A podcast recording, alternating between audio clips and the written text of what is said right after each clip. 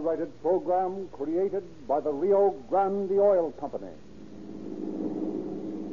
Los Angeles Police calling all cars, attention all cars, broadcast 90 regarding a murder. Dansky Kubo, Japanese, was shot during a holdup by a man described as medium height, age about 23, wearing a dark suit. That's all. Rosenquist.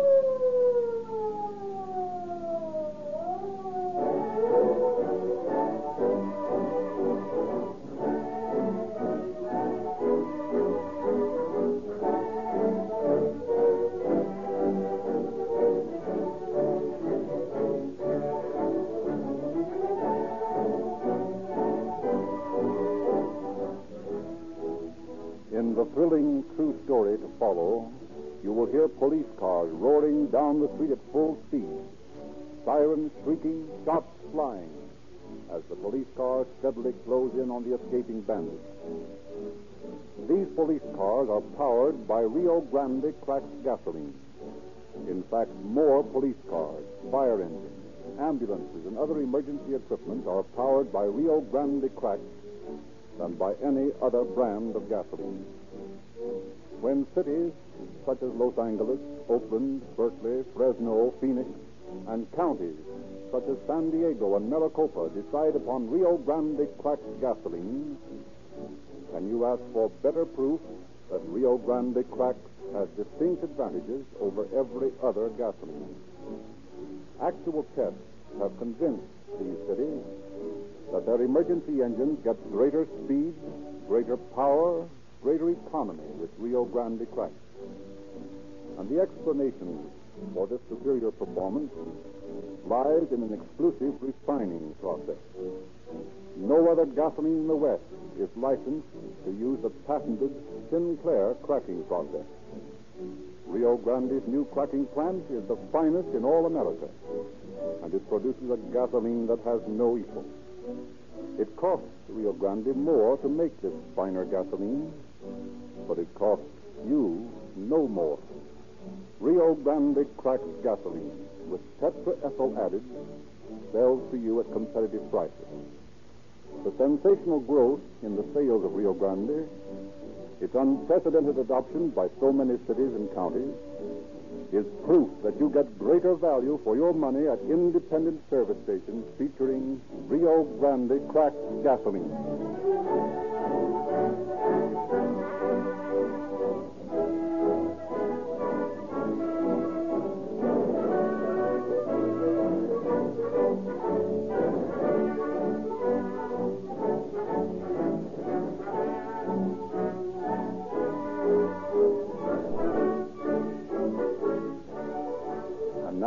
Privileged to introduce Chief James E. Davis of the Los Angeles Police Department, who has a word for you. Chief Davis. Good evening, friends. You have heard many romantic tales about the Canadian Mounted Police, who always get their man. About Scotland Yard, the long arm of which extends around the world. About the Paris Sûreté, where the great Bertillon worked out the modern system of criminology used the world over. It is natural to look upon these distant law enforcement agencies with admiration and awe. The Canadian Mounted has been dramatized by a score of novelists who have painted their exploits in such rosy terms that the hard bitten Northwestern Inspector of Police could no longer recognize himself.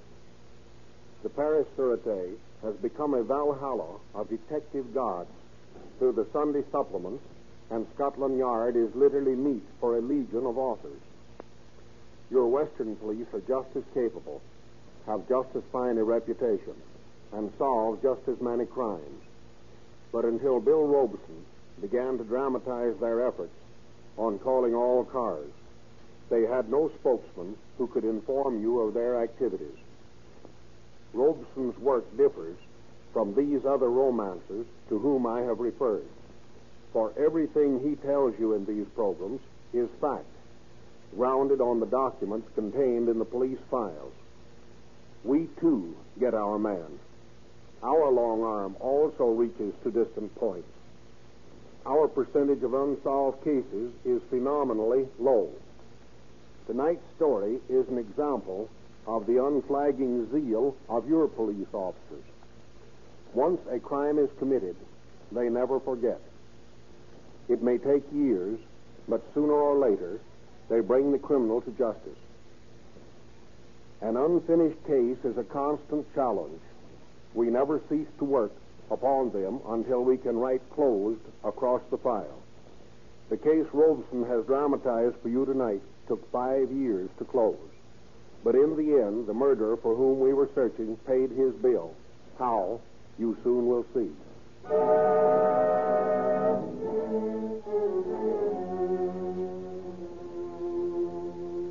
It is past nine o'clock on the evening of February 1st, 1930.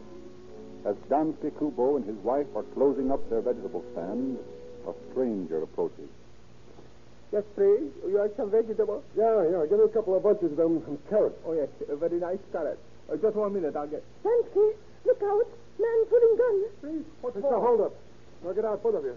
Stand out the back way. I'm not understanding. What, what do you want? I'll give you three. One, You're giving me three. Two. What? Please, no understanding. All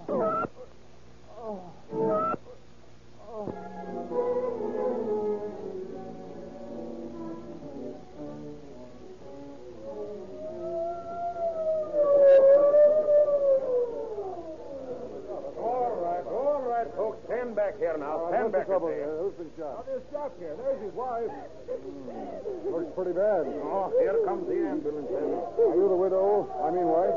Yes, How did it happen? Dansky and me. We're closing up store. Man coming up from behind us.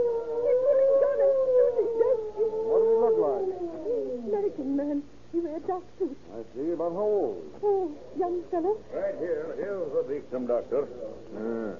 He cut through the stomach. We'll have to get him to the hospital in a hurry. All right, boys, lift him onto the stretcher. Hey, you go with him, Ed, and see if you can get a description if he comes to. I want to question this lady. I want him go with Dansky. You can go in just a minute, but first I want to ask you some more questions. Yes, but Dansky needs me. Now, look, will do everything he can for you. Uh, what's your name? Mrs. Kubo. I see. Mrs. Kubo, what happened after this man shot your husband? I'm not knowing. I'm running for help. Neighbor lady, she's calling police. When we come back, man gone. Dansky lying on floor. I see. Is there anything else you can remember? Oh, yes. When man shooting, I, I feel pain in leg. Hmm, let me see. Well, that's funny. Stocking torn and a big bruise, but the skin isn't even broken. You sure you didn't run into one of these vegetable crates here? No, something hitting me. Hmm, well, let's see. If you ran this way, you might have been hit by the same bullet that went through your husband's stomach. Would have spent most of its force by then. Yeah, that's what happened, and the bullet ought to be on the floor here somewhere. Down here and look around. Maybe I can find it. Ah, here it is. 82 caliber lead slug. Well, this piece of evidence, Mrs. Kubo, is going to lead us to the man who shot your husband.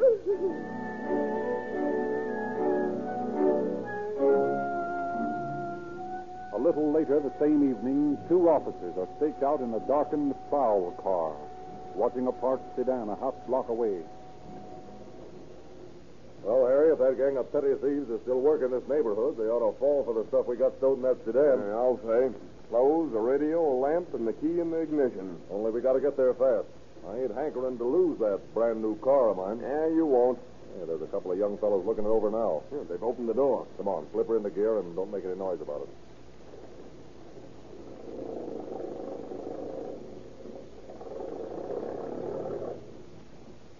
Hello, boys. Going on a trip? yeah, yeah, we're, we're, we're going to Frisco. In that car? Uh, yeah. Who's it belong to? Why, it's mine. Oh, that's mighty interesting. If you'll look closely at the registration slip, you'll find that it's in my name. Oh, but you see, I... I guess you boys better come along with us.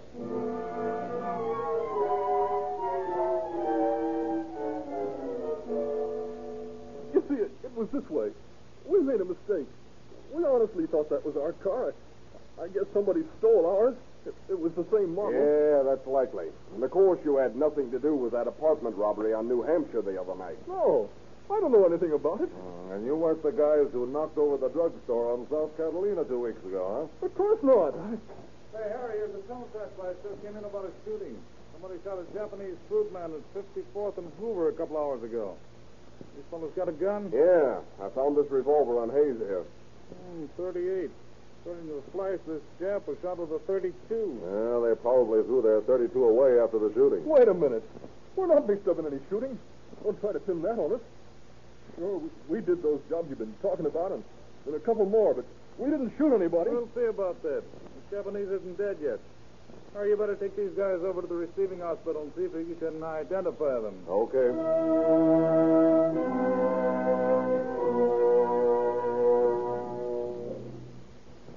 Doctor? Yeah, it's in pretty bad shape. Yeah, we think we've got the guys who did it. Will you let us get an identification? Well, very well, but don't take too long. You come right this way. Mr. Kubo. Mr. Kubo. Can you hear me? Yes, Eddie. Mr. Kubo, look at those two men here.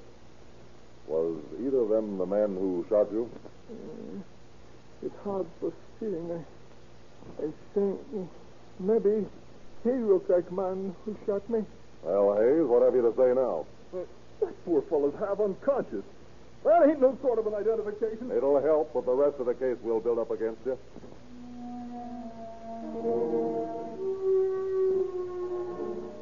Following his identification of Hayes as his murderer, Kubo dies without regaining consciousness.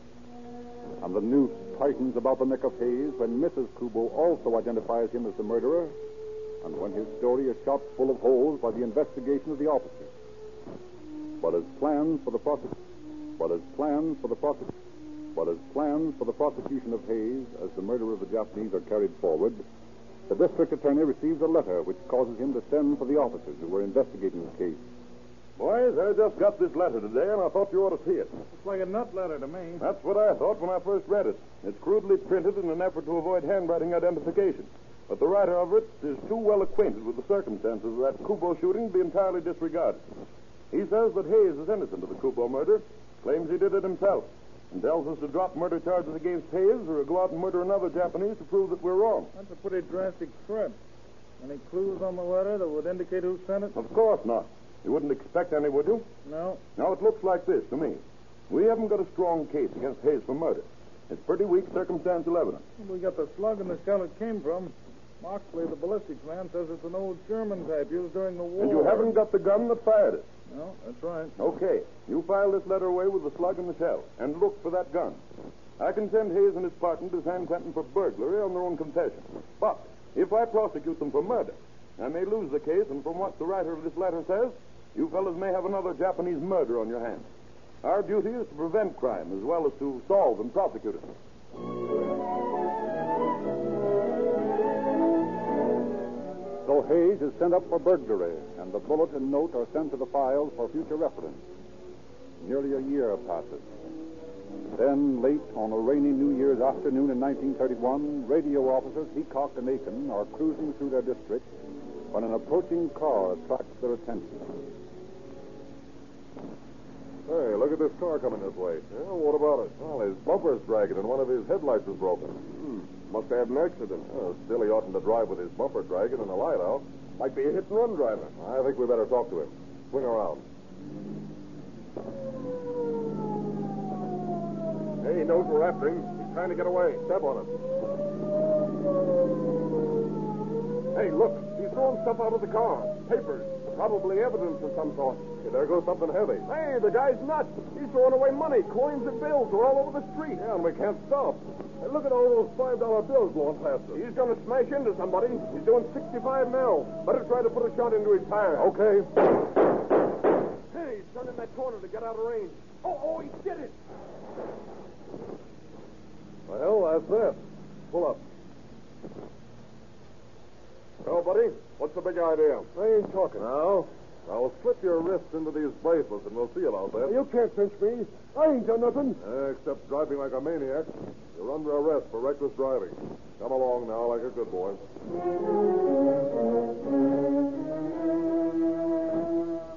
What's his name? Well, according to the registration slip, Sergeant, the car belongs to John E. Healy. Is that your name, buddy? Pull up. Well, buddy, what's the big idea? I ain't talking. Now, now ain't Palm tree and down. Hey, down there, stop. Stop or I'll shoot. Why don't you shoot? Do something. Oh, pipe down. I can't see anything. If he's quiet, maybe we can hear him.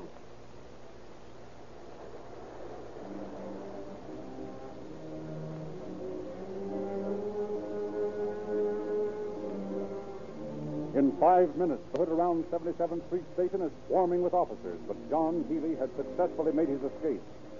The prisoner's disappearance stimulates Castle to greater effort in the hunt for the gun which he suspects he can link to the Kubo killing. Although he searches the streets half the night, he's at it again shortly after dawn. But the only reward he and his partner, Jake Kirk, receive for their efforts as they retrace the course of the speeding getaway car is a few coins and a couple of rain-soaked dollar bills. And then, just as they're about to give up, a little girl approaches them. You're a policeman, aren't you? that's right. Why? Well, I'll bet you're looking for a gun. You bet we are. Did you find it? No, but my little brother did. Where is it? He's out in the backyard now trying to make it shoot. Come on, Kurt. There he is, yanking at the trigger. Uh, heaven help us in him if that safety isn't on. Here, little boy. Let me see your nice gun. No. It's Tommy's gun. Tommy play gangster. Now, listen, Tommy, you let us see it. We'll give you a nice lollipop if you let us see it. Oh, don't want lollipop. We'll have to rush him, Cub. Come on. All right, come on now. Now, Give me now, my gun. Now, here, here, little girl. Here's a nickel. Buy your brother a lollipop or an ice cream cone or something. Come on, Kirk. Let's get this thing into Moxley and see what he has to say about it.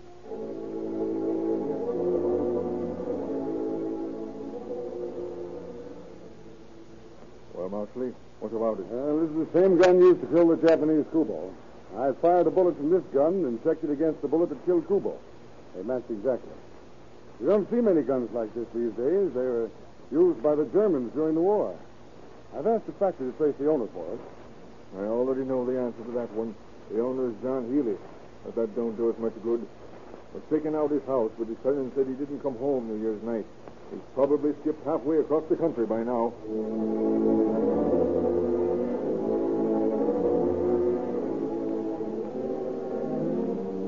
As a matter of routine, officers checked the report that the gun had been sold to Healy's father in Hudson, Massachusetts in 1922.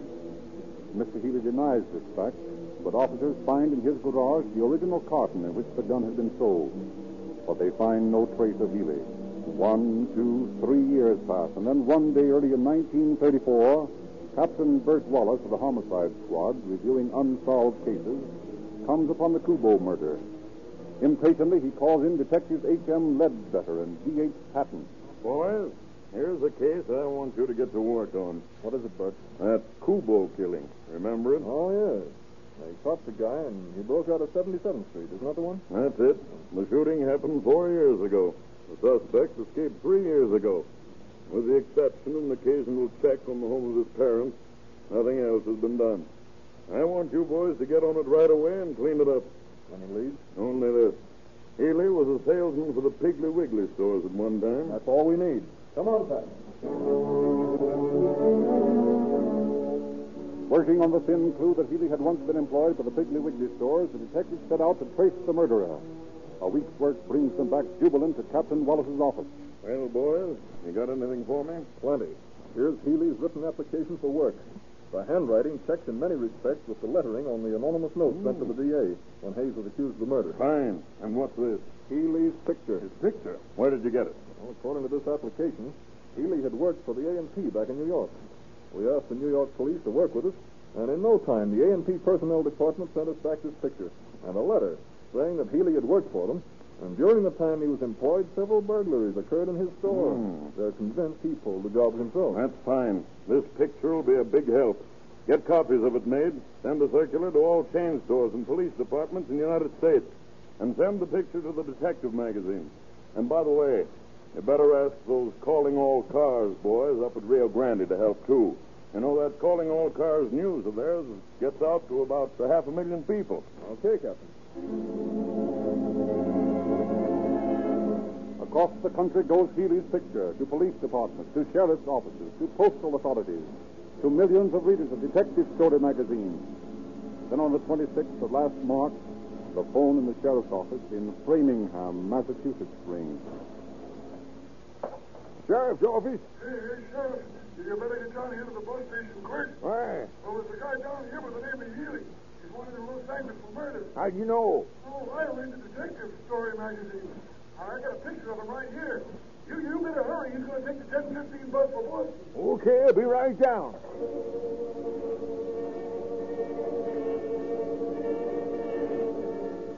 Yeah, I'm glad you got here, Sheriff. Yeah, where is this bird? He's bird? sitting right over there in the gray suit. Yeah, where's his picture? Right, right here in this here magazine. Well, golly, you're right. Come on.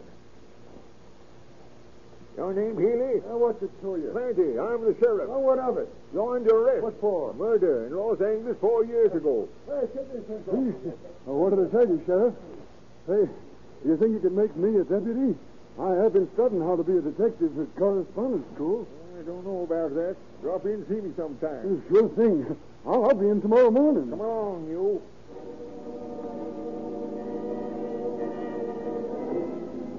Informed of Healy's arrest, Captain Wallace sends Detective Ledbetter to Framingham to claim the prisoner. Oh, sure, Healy. This attitude of yours isn't going to get you anywhere. You guys can't frame me for a job I didn't do. We know you did it. Yes? I don't know better about that job than you do. Never turn me up, Forge. You never even get me out of Massachusetts. I think we got a good enough case to extradite you. Yeah, well, I gamble you ain't. Well, suppose we aren't able to extradite you. What then? Well, that's that. No, it isn't. We'll go right on working on your case. We'll build a stronger and stronger file of evidence against you, and we'll never let you out of our sight. Sooner or later, we'll arrest you again. We'll attempt to extradite you again. If we fail, we won't quit. We'll go on working on you, and in some other state, at some other time, we'll have you arrested again. We won't stop until you come back to Los Angeles and face trial. I'm innocent, I tell you. So much the better. Then come on back and face trial and get the thing over with once and for all. You can't railroad me. I'll beat the rap. That's fair enough. Once you clear yourself in the courts of the charges we hold against you, we're no longer interested in you. So long as you don't break the law again. Okay, Ledbetter, I'll go back with you. I'll fight your charges in court. I'll make you the biggest monkey in the 11 western states. All power to you, my boy, if you can do it.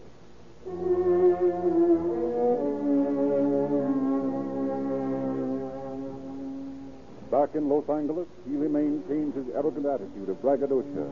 He refuses to make a confession, and when he finally obtains a counsel, refuses completely to talk. The burden of the proof must rest with the prosecution, for Healy pleads not guilty to the charge of murder when he finally faces the bar of justice and settles down to listen to the prosecution state its case.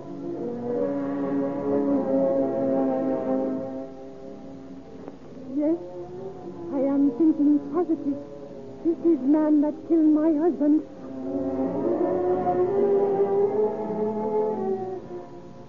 I have for employment already admitted into evidence, and also from the questionnaire filled out in the presence of Captain Wallace. At this same time, Captain Wallace asked the accused to print some of his answers. The accused complied, and these printed answers afforded an excellent opportunity for me to compare the printing of the accused with the anonymous note addressed to the district attorney at the time of the murder. In my opinion, all these samples, both the handwriting and the printing, have been executed by one man, the accused, who is known as John Healy. If the court pleases, the photograph to the right of the exhibit is an enlarged microphotograph of the bullet which killed Mr. Kubo. The one to the left is an enlarged microphotograph of a test bullet fired from the gun thrown away by the accused when he was escaping from officers on New Year's Day, 1931. This gun, we have already shown, was purchased by the father of the accused, and the original cotton which contained it was found in his garage. Observe carefully that the ridges and cuts in these two photographs are identical. So much so that if the negatives of the two prints were placed one on the other, the resultant print would be identical with these. There can be no doubt in my mind, nor should there be any doubt in the mind of the court, that Healy's gun is the murder weapon.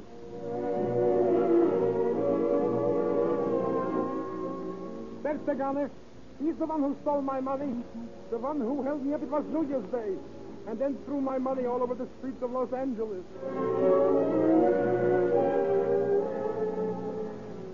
Seamus Evans, sure looks bad, doesn't it? Yes, it does, John. I didn't think the Bulls had all this on me. I'd never come back here. I don't think you can win. You don't? What are we going to do? I don't want to stretch for this. Jimmy Evans, do something.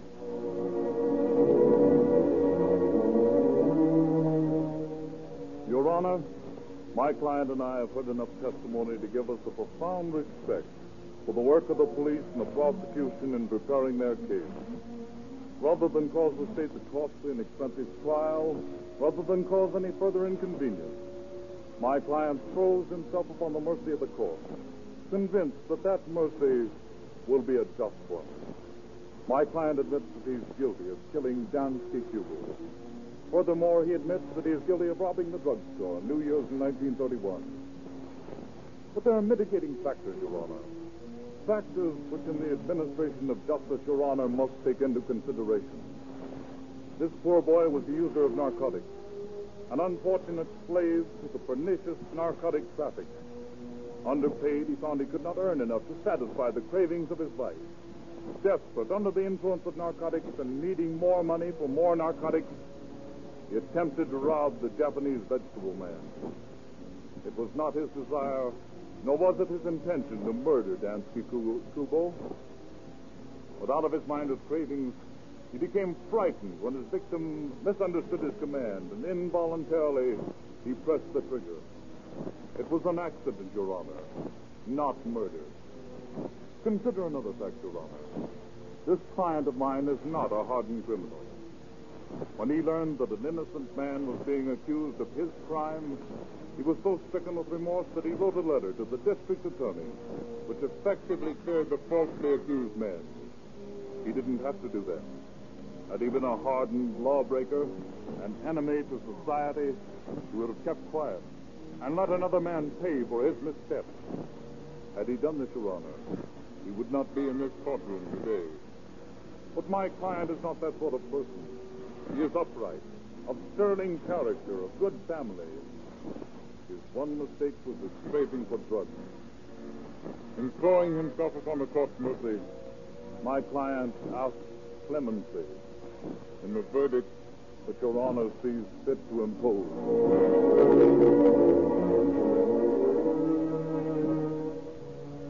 John Edward Healy, stand and face the court. Before I pass judgment upon you, have you anything to say? No, nothing to say. John Edward Healy, you have committed a serious crime.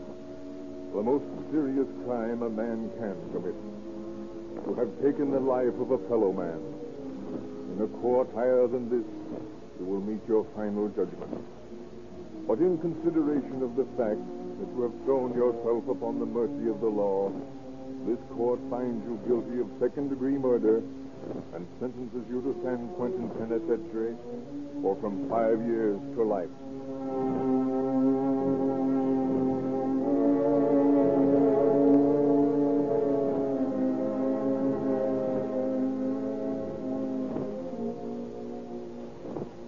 And it is to be hoped that the parole board will not be so moved by sentimental and political influence that they will set this murderer free in eight or ten years prey once more upon society. For every prisoner released from San Quentin, your two lax parole system makes the work of your policeman that much harder, causes him, in many cases, to have to do his job all over again. Life and property will never be as safe as it should until greater care is exercised by the parole board in releasing prisoners who have not yet paid in full their debt to society, who have not yet learned fully that crime never pays. Thank you, Mr. Davis. Police cars travel city streets and roads nearly 24 hours a day, crawling along for hours and jumping to top speed to answer emergency radio calls. What an ideal testing laboratory for gasoline. The police cars operate over the same roads you travel, meeting the same traffic conditions. Accurate records of police car operating costs, of car operating costs are kept by most cities. And tests of many brands of gasolines have led to the adoption of Rio Grande Cracked as the official gasoline.